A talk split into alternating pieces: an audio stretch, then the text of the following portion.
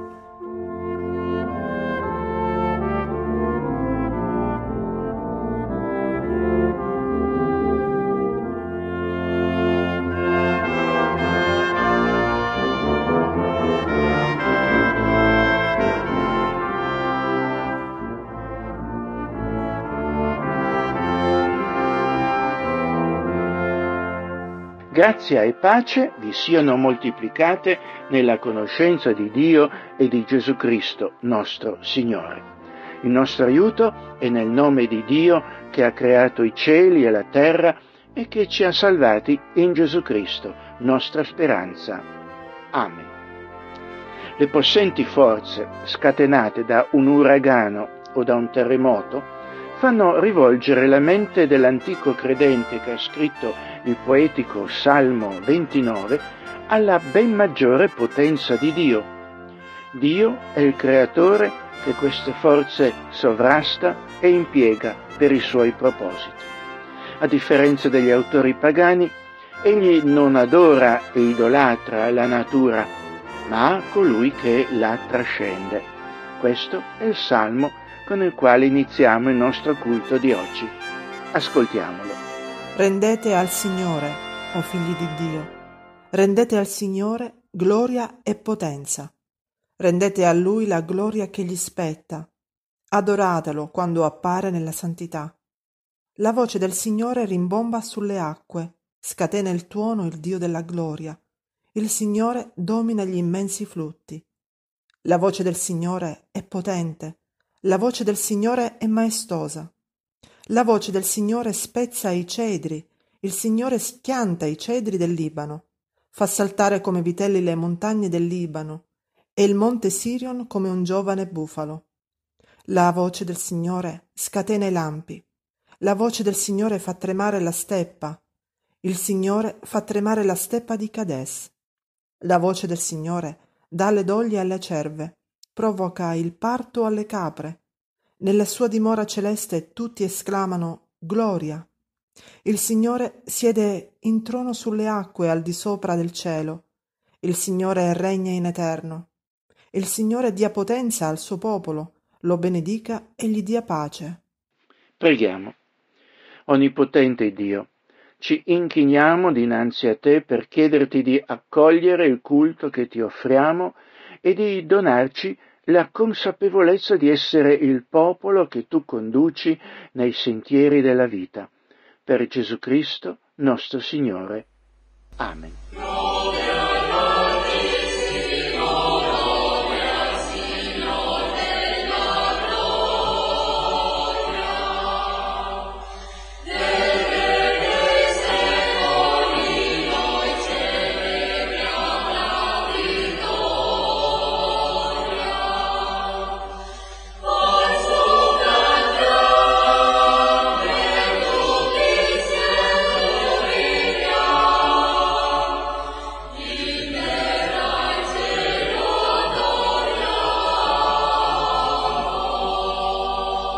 Disponiamoci ora al confronto con la legge morale che Dio ha disposto per le creature umane, alla quale noi volentieri vogliamo ubbidire.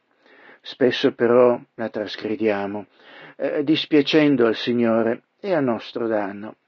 Confessiamogli umilmente allora le nostre trasgressioni rispetto a questa parola e con il suo perdono chiediamogli che il suo spirito, lo spirito di Dio, ci disponga ad una rinnovata obbedienza. Il secondo comandamento dice non farti scultura né immagine alcuna delle cose che sono lassù nel cielo o qua giù sulla terra o nelle acque sotto la terra. Non ti prostrare davanti a loro e non li servire, perché io, il Signore, il tuo Dio, sono un Dio geloso, punisco l'iniquità dei padri sui figli fino alla terza e alla quarta generazione di quelle che mi odiano, e uso bontà fino alla millesima generazione verso quelli che mi amano e osservano i miei comandamenti. Che cosa chiede Dio nel secondo comandamento? Leggo il commento del Catechismo di Heidelberg, che non facciamo alcuna immagine di Dio, né che lo adoriamo in un qualche modo che non abbia lui stesso comandato nella sua parola. Allora non si deve fare assolutamente nessuna immagine? No, Dio non può e non deve essere rappresentato in alcun modo. Le creature possono certo essere raffigurate, tuttavia Dio proibisce di farne o averne immagini destinate ad essere adorate, o che si usino per servirlo. Ma le immagini non possono essere consentite nelle chiese come libri per la gente? No, perché non dobbiamo ritenerci più saggi di Dio, il quale istruisce i suoi con la viva predicazione della sua parola e non con idoli muti. Preghiamo. Dio giusto e santo, volgendo a te l'essere nostro, ci sentiamo smarriti al pensiero dell'immensa distanza che ci separa da te, dalla luce della tua santità, del tuo amore, dalla tua giustizia. Confessiamo di avere innalzato sull'altare del nostro cuore altro o cose diverse da te. Ti confessiamo tutto, Signore, il nostro egoismo, le nostre molteplici forme del nostro peccare, il nostro orgoglio, le nostre menzogne e ipocrisie, l'impurità delle nostre labbra e dei nostri cuori. Signore, per la tua grande benignità, per il sacrificio di Gesù tuo Figlio, abbi pietà di noi e donaci pace e vita nuova. Per Gesù Cristo, Redentore nostro, benedetto in eterno. Amen. La scrittura ci dice Gesù Cristo è la propiziazione per i nostri peccati. Possiamo dunque rallegrarci perché, come dice l'Apostolo Giovanni nella sua prima lettera, i vostri peccati vi sono rimessi per il suo nome. Fondandoci quindi sulle dichiarazioni della parola di Dio e sull'opera del Salvatore, a tutti coloro che si pentono e cercano la loro salvezza in Gesù Cristo, annunziamo il perdono dei peccati, nel nome del Padre, del Figlio e dello Spirito Santo. Amen. Signore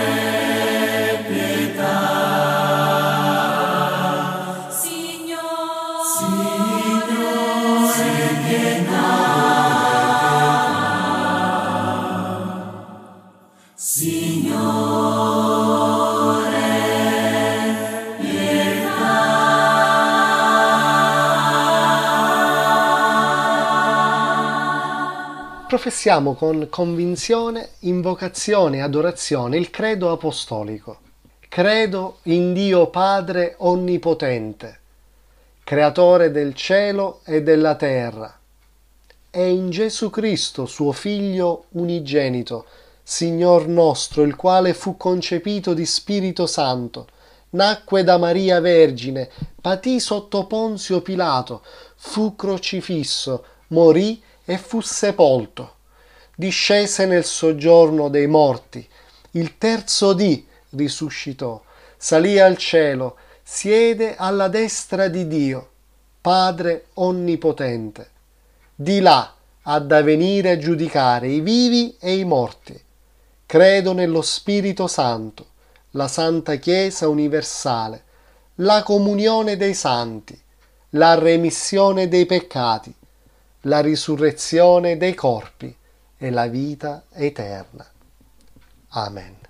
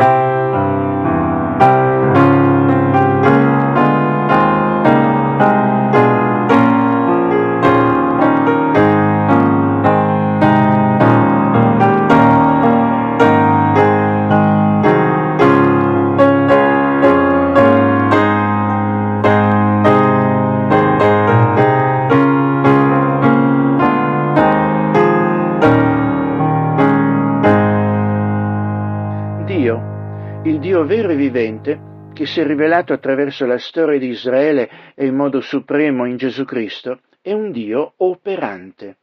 Dio realizza tutto ciò che ha stabilito in modo sommamente sapiente e certo. Egli ha operato nel creare l'universo che noi abitiamo e più ancora di quello. Lo vediamo oggi nella lettura dalla Genesi. Dio opera sovranamente in ciò che accade nel mondo naturale. Il Salmo 29, che già abbiamo letto, loda ed esalta queste sue attività. Dio opera nella persona ed opera di Gesù Cristo e l'annuncio profetico di Giovanni il battezzatore. Dio continua ad operare con potenza attraverso il suo Santo Spirito, rinnovando profondamente la vita di chi si affida al Signore e Salvatore Gesù Cristo. Non teoria, ma tangibile pratica. Thank you.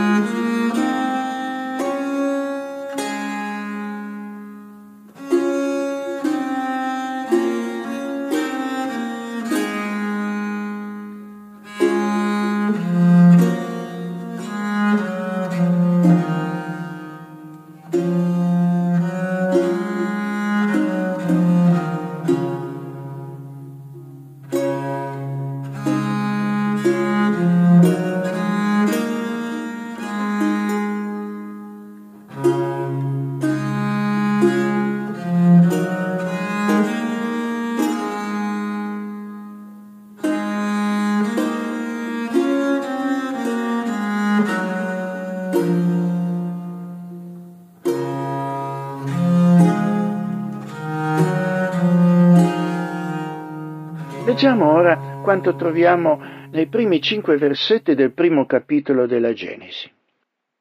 I popoli antichi si sbizzarrivano in fantasiose mitologie per spiegare l'origine di ogni cosa. Non così la fede di Israele che, lungi dall'idolatrare la natura e le sue forze, o inventarsi divinità somiglianti a super esseri umani, ci indirizzano al Dio vero, vivente e operante.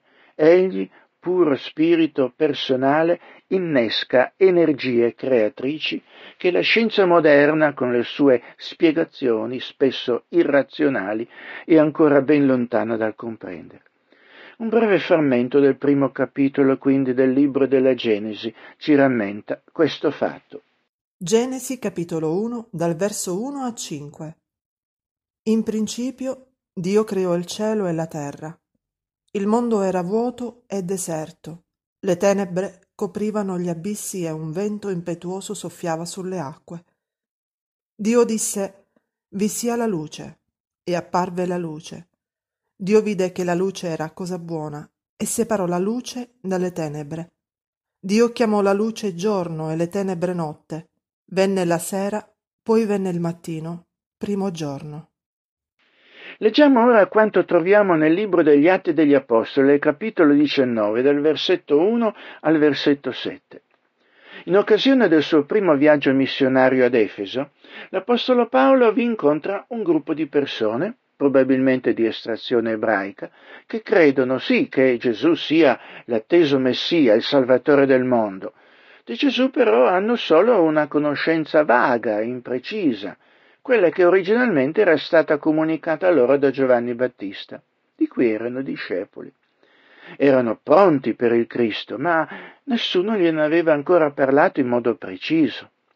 Ecco così che Dio, nella sua provvidenza, li conduce a incontrarsi con Paolo, che non solo li istruirà, ma sarà pure lo strumento affinché essi facciano pienamente in loro l'esperienza dell'opera dello Spirito Santo di Dio. Ascoltiamo dunque il testo. Mentre Apollo si trovava a Corinto, Paolo attraversò le regioni montuose dell'Asia Minore e arrivò alla città di Efeso. Qui trovò alcuni discepoli e domandò loro Avete ricevuto lo Spirito Santo quando siete diventati cristiani? Gli risposero Non abbiamo nemmeno sentito dire che esiste uno Spirito Santo. Paolo domandò loro ancora Ma che battesimo avete ricevuto? Quelli risposero Il battesimo di Giovanni il battezzatore. Allora Paolo spiegò loro Battezzando, Giovanni invitava il popolo a cambiare vita e a credere in colui che doveva venire dopo di lui, cioè in Gesù. Dopo questa spiegazione, i discepoli di Efeso si fecero battezzare nel nome del Signore Gesù. Quindi Paolo stese le mani su loro ed essi ricevettero lo Spirito Santo. Cominciarono a parlare in altre lingue e a profetizzare. Erano in tutto circa dodici uomini.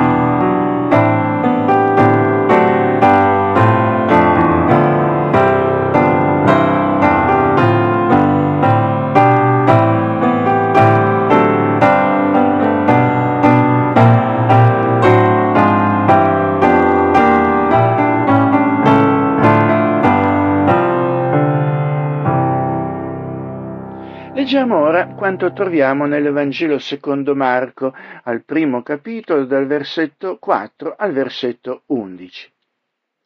L'annuncio profetico di Giovanni, il battezzatore, è rivolto ad attirare l'attenzione del suo uditorio a Gesù come l'atteso Salvatore del mondo e a prepararne l'accoglienza. A differenza dei falsi salvatori del mondo che si susseguono nella storia, Gesù non è un fallimentare cianciatore, ma colui che, con potenza del Santo Spirito di Dio, trasforma effettivamente la vita di chi si affida a Lui. Ancora oggi non abbiamo bisogno di altri. Ed ecco come aveva scritto il profeta. Un giorno Giovanni il battezzatore venne nel deserto e cominciò a dire Cambiate vita, fatevi battezzare e Dio perdonerà i vostri peccati la gente andava da lui, venivano da Gerusalemme e da tutta la regione della Giudea, confessavano pubblicamente i loro peccati ed egli li battezzava nel fiume Giordano. Giovanni aveva un vestito fatto di peli di cammello e portava attorno ai fianchi una cintura di cuoio. Mangiava cavallette e miele selvatico. Alla folla egli annunziava Dopo di me sta per venire colui che è più potente di me, io non sono degno nemmeno di abbassarmi e slacciargli i sandali. Io vi battezzo soltanto con acqua, lui invece vi battezzerà con lo Spirito Santo. In quei giorni da Nazareth, un villaggio della Galilea, arrivò anche Gesù e si fece battezzare da Giovanni nel fiume. Mentre usciva dall'acqua, Gesù vide il cielo spalancarsi e lo Spirito Santo scendere su di lui come una colomba. Allora dal cielo venne una voce Tu sei il figlio mio, che io amo, io ti ho mandato.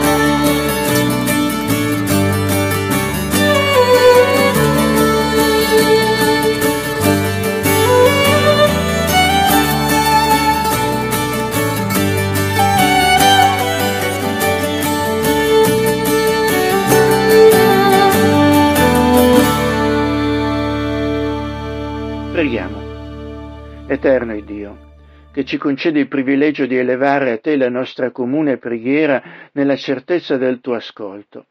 Noi ti benediciamo per la tua sapienza e per la tua bontà, per le grandi opere della creazione e della redenzione in Cristo Gesù. Uniti in questo giorno a tutto il popolo dei redenti, ti offriamo il sacrificio spirituale della nostra lode e della nostra adorazione. Gloria e onore siano a te, Dio nostro e Signore nostro, nei secoli dei secoli. Padre celeste, che ci istruisci con le sacre scritture, illumina i nostri spiriti e purifica i nostri cuori, affinché possiamo un giorno partecipare alla risurrezione e alla vita nel tuo regno, dove il nostro Salvatore è adorato, glorificato con te e con lo Spirito Santo, quale unico Dio e Signore. Rendi profonda e vera la nostra gratitudine per il tuo amore e fa che essa dia la sua impronta alle nostre parole, alle nostre azioni, ai nostri rapporti con il prossimo. Dio di bontà, preserva la tua Chiesa universale dai pericoli di una falsa giustizia e di una falsa pietà. Purificala da ogni errore e pregiudizio, dallo spirito di dominio e da quello della divisione. Dona al tuo popolo la chiara consapevolezza della vocazione che tu gli affidi al servizio degli uomini. Intercediamo per tutti coloro che sono accasciati per le dure prove dell'esistenza, per gli ammalati, per gli isolati, per i perseguitati, per i vinti dalle passioni che uccidono l'anima e il corpo. Compi tu stesso per tutti i bisognosi ciò che noi non possiamo o non sappiamo fare. Esaudiscici nel nome per l'amore di Gesù Cristo, benedetto in eterno. Amen. Padre nostro che sei nei cieli, che al battesimo di Gesù nel fiume Giordano hai proclamato il tuo figlio diletto e l'hai unto di Spirito Santo. Fa che tutti quelli che sono battezzati nel suo nome mantengano il patto che hanno fatto e con coraggio lo confessino come Signore e Salvatore che con te e lo Spirito Santo vive e regna, un solo Dio nella gloria eterna. Amen. Padre d'amore, rendi efficace mediante il tuo Spirito l'Evangelo che abbiamo udito e la comunione con te e con i fratelli e sorelle che tu ci hai donato in quest'ora. Tieni desta in noi la fede, affinché possiamo vivere come figli tuoi e rendere fedele testimonianza al tuo nome Concedici, Signore, le tue grazie in risposta alle preghiere che tutti i tuoi santi ti offrono per i meriti dell'unico nostro Salvatore e Mediatore Gesù Cristo, che ci ha insegnato a dirti Padre nostro che sei nei cieli, sia santificato il tuo nome, venga il tuo regno, sia fatta la tua volontà in terra come in cielo. Daci oggi il nostro pane quotidiano e rimettici i nostri debiti come anche noi li rimettiamo ai nostri debitori. Non esporci alla tentazione, ma liberaci dal maligno. Poiché tu è il regno, la potenza e la gloria, in sempiterno. Amen. Che il Signore vi benedica e vi guardi. Il Signore faccia risplendere il suo volto verso di voi e vi sia propizio. Il Signore alzi il suo volto verso di voi e vi dia la pace. Andate in pace ricordatevi dei poveri e degli afflitti, e l'Iddio della pace sia con tutti voi, ora e sempre. Amen.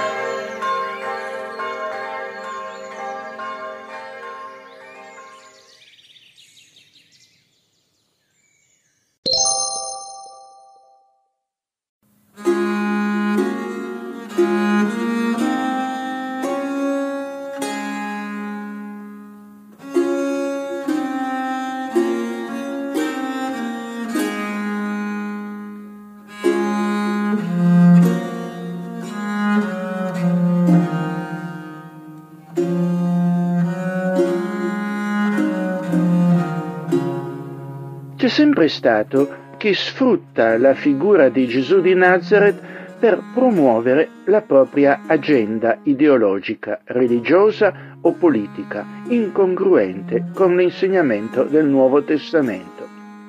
C'è anche però chi di Gesù ha solo un'idea vaga e scarsamente informata. Oggi vorremmo occuparci di quest'ultima categoria di persone persone che non hanno ricevuto o hanno ricevuto solo in modo insufficiente l'autorevole insegnamento apostolico contenuto nel Nuovo Testamento al riguardo della persona e dell'opera del Signore Salvatore Gesù Cristo. Essi credono certo che Gesù sia di fatto una persona speciale, un grande maestro, lo ammirano e ne fanno un punto di riferimento ideale benché in modo molto vago, di principi umanitari.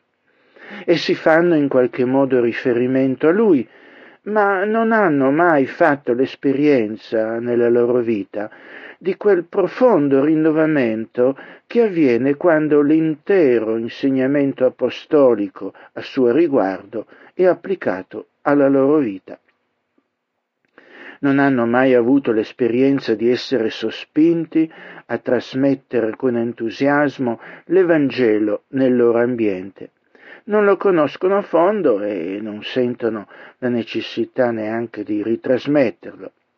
Nel libro degli Atti degli Apostoli, al capitolo 19, leggiamo della prima volta in cui Paolo si reca per evangelizzare nella città di Efeso, in Asia Minore.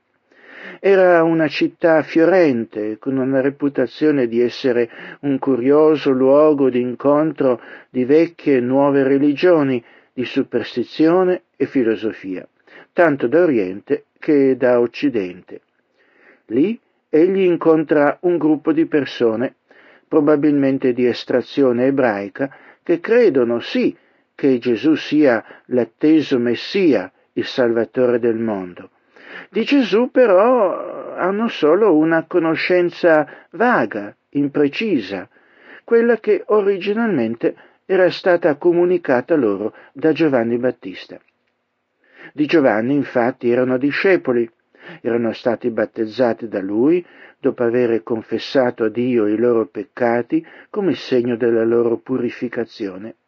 Erano pronti per il Cristo, ma nessuno gliene aveva ancora parlato in modo dettagliato.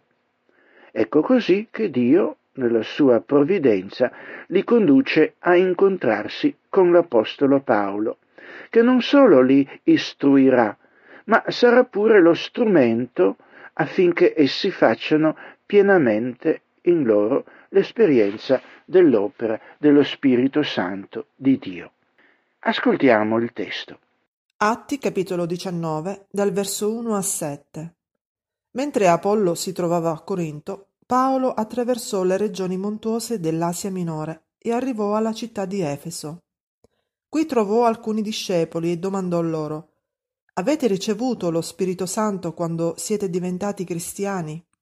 Gli risposero Non abbiamo nemmeno sentito dire che esiste uno Spirito Santo. Paolo domandò loro ancora ma che battesimo avete ricevuto? Quelli risposero Il battesimo di Giovanni il battezzatore.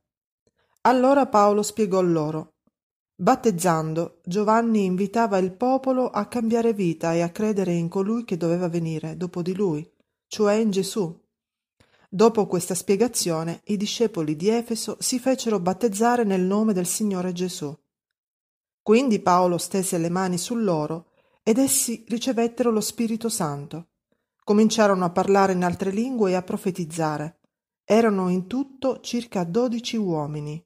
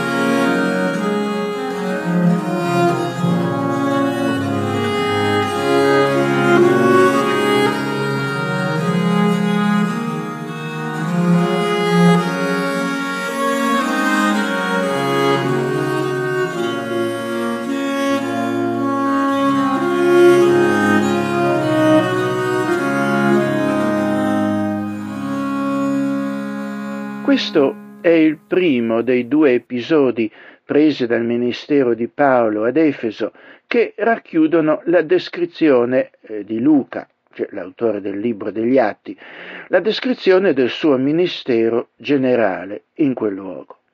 È difficile determinare se i discepoli che Paolo trova ad Efeso fossero cristiani o no. Sembrano abbastanza simili al personaggio di Apollo, di cui nel libro degli Atti è scritto, costui era ammaestrato nella vita del Signore e fervente di spirito parlava e insegnava diligentemente le cose del Signore, ma conosceva soltanto il battesimo di Giovanni. Egli cominciò a parlare francamente nella sinagoga, ma quando Aquila e Priscilla l'udirono, lo presero con loro e gli esposero più a fondo la via di Dio. Altrove Luca ha usato la parola discepolo per descrivere i seguaci di Giovanni. Chiaramente questi uomini erano discepoli di Giovanni Battista, non espressamente di Gesù. L'influenza di Giovanni come precursore di Gesù era stata indubbiamente di vasta portata. Paolo chiede a questi uomini se avessero ricevuto lo Spirito Santo, probabilmente perché vedeva qualche incongruenza nella loro affermazione di essere ammiratori di Giovanni e, e la loro evidente mancanza dello Spirito di Cristo. Alcuni credono che qui l'Apostolo insegni una seconda esperienza della grazia. Di questa errata concezione però non c'è traccia qui nel testo originale. La domanda di Paolo presupponeva due cose. I cristiani autentici hanno lo Spirito di Cristo. Come egli scrive altrove, se uno non ha lo Spirito di Cristo non appartiene a lui. Inoltre Giovanni di fatto aveva predetto il battesimo dello Spirito Santo.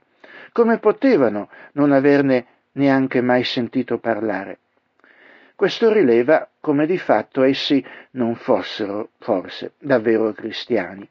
Per esserlo non basta un generico riferimento a Gesù, per quanto bene intenzionato.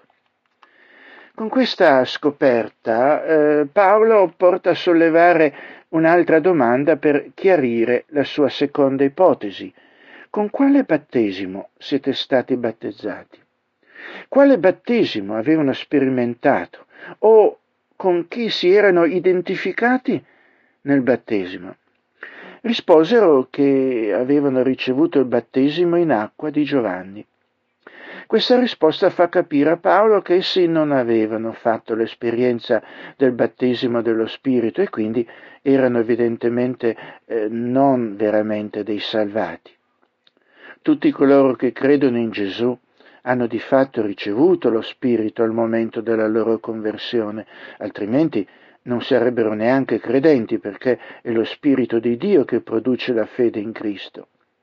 Come Apollo erano stati battezzati solo come simbolo del loro pentimento.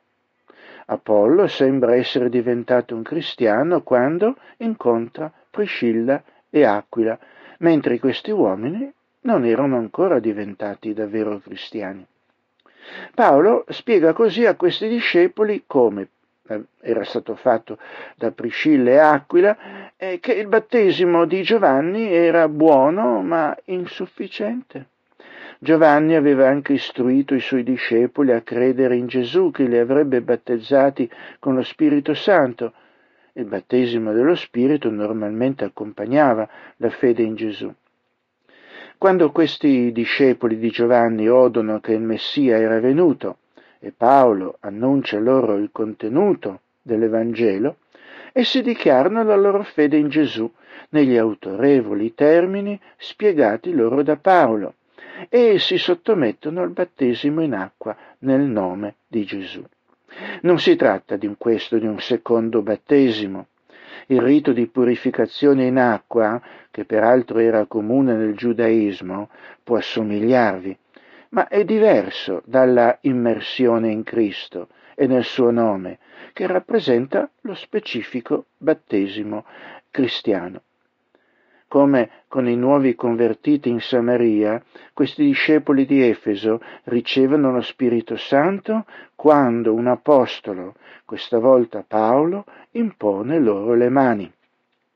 Non è il battesimo che impartisce lo Spirito Santo, ma la mediazione eh, dell'insegnamento degli apostoli di Cristo. Gli apostoli testimone oculare di Cristo e depositare del suo insegnamento sono gli strumenti scelti da Dio per trasmettere autorevolmente e con potenza la dottrina di e su Cristo.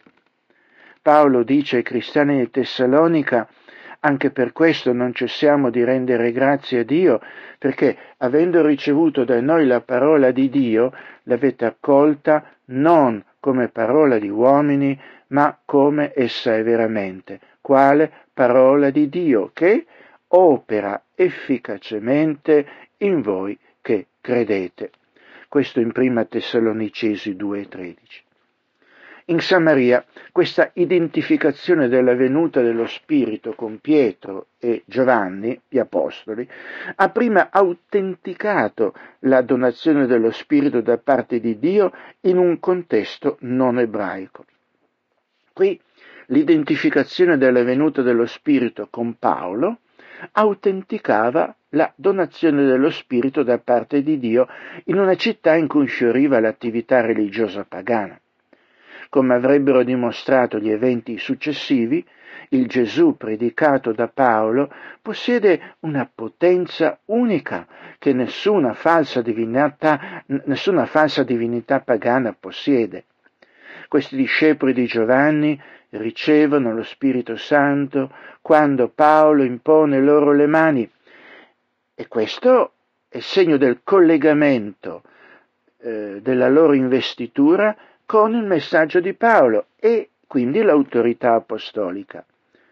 Oggi non vi sono non vi sono altri apostoli di Cristo se non quelli che autorevolmente ci parlano attraverso il Nuovo Testamento a renderci davvero cristiani è il ricevere con fede il loro intero insegnamento, l'insegnamento depositato nel Nuovo Testamento, suggellato dal battesimo nel nome di Dio Padre, Figlio e Spirito Santo.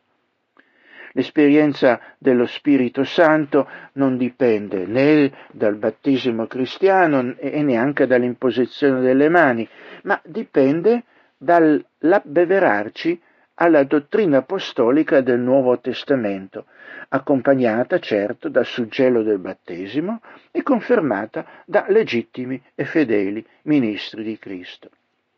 Qui sembra che Dio volesse evidenziare l'adempimento della promessa di Gesù che avrebbe mandato lo Spirito Santo per essere dentro e con i credenti in una situazione insolita, unica e speciale.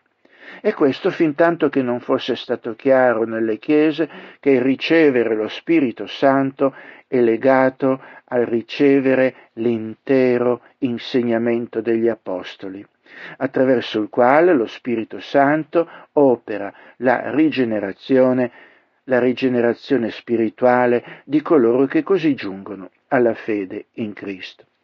Qual è poi il segno che questi discepoli avessero effettivamente ricevuto lo Spirito Santo?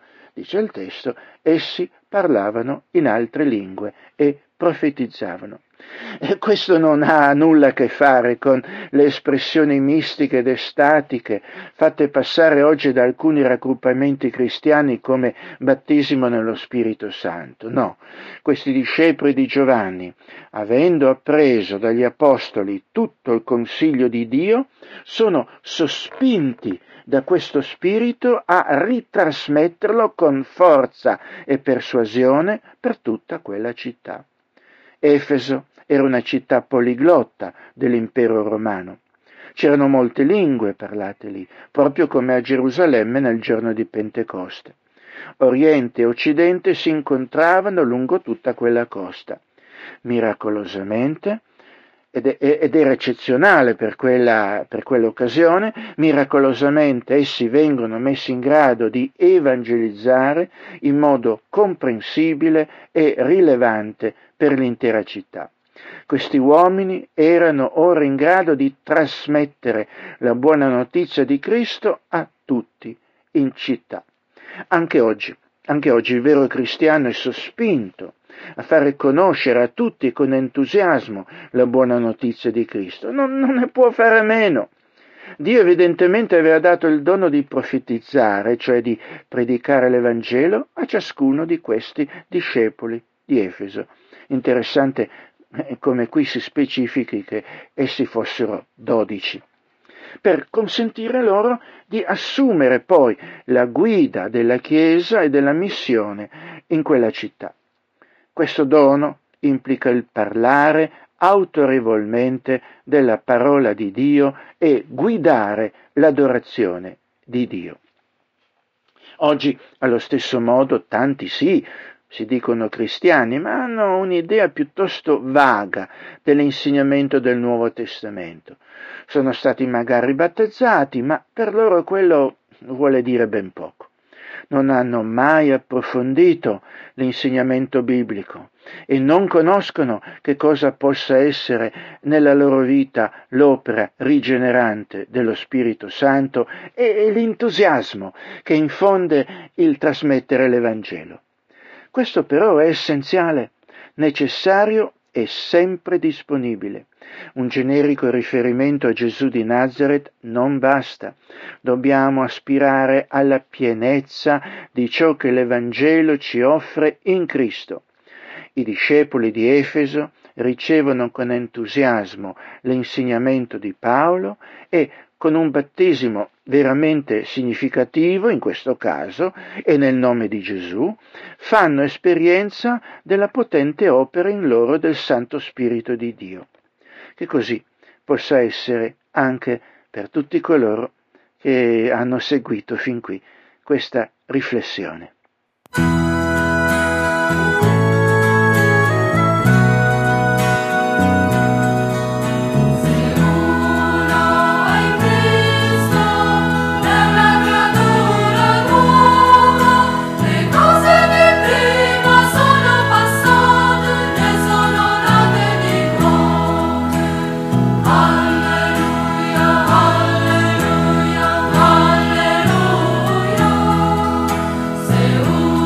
Benedetto sia Dio, Padre di Gesù, nostro Signore. Ci ha saziato di benedizioni nell'alto dei cieli, in Cristo Gesù.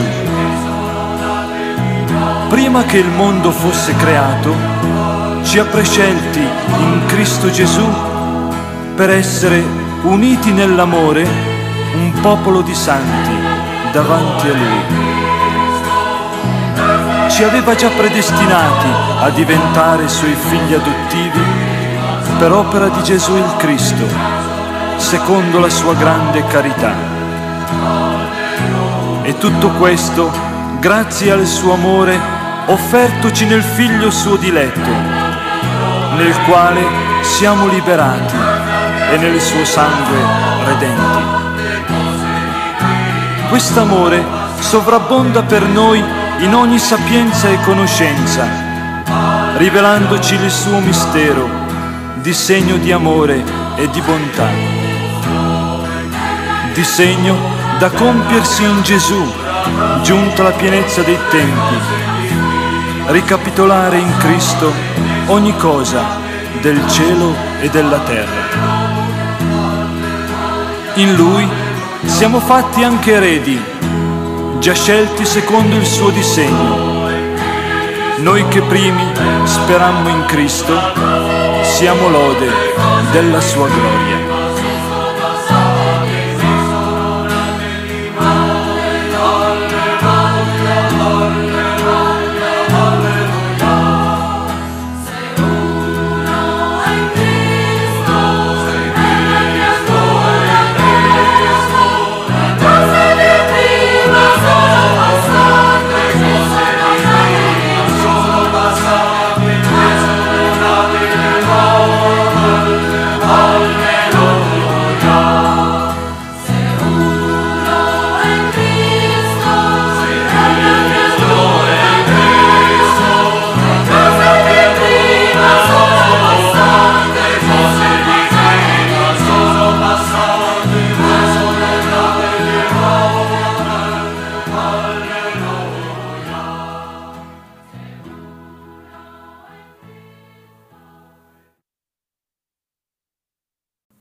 29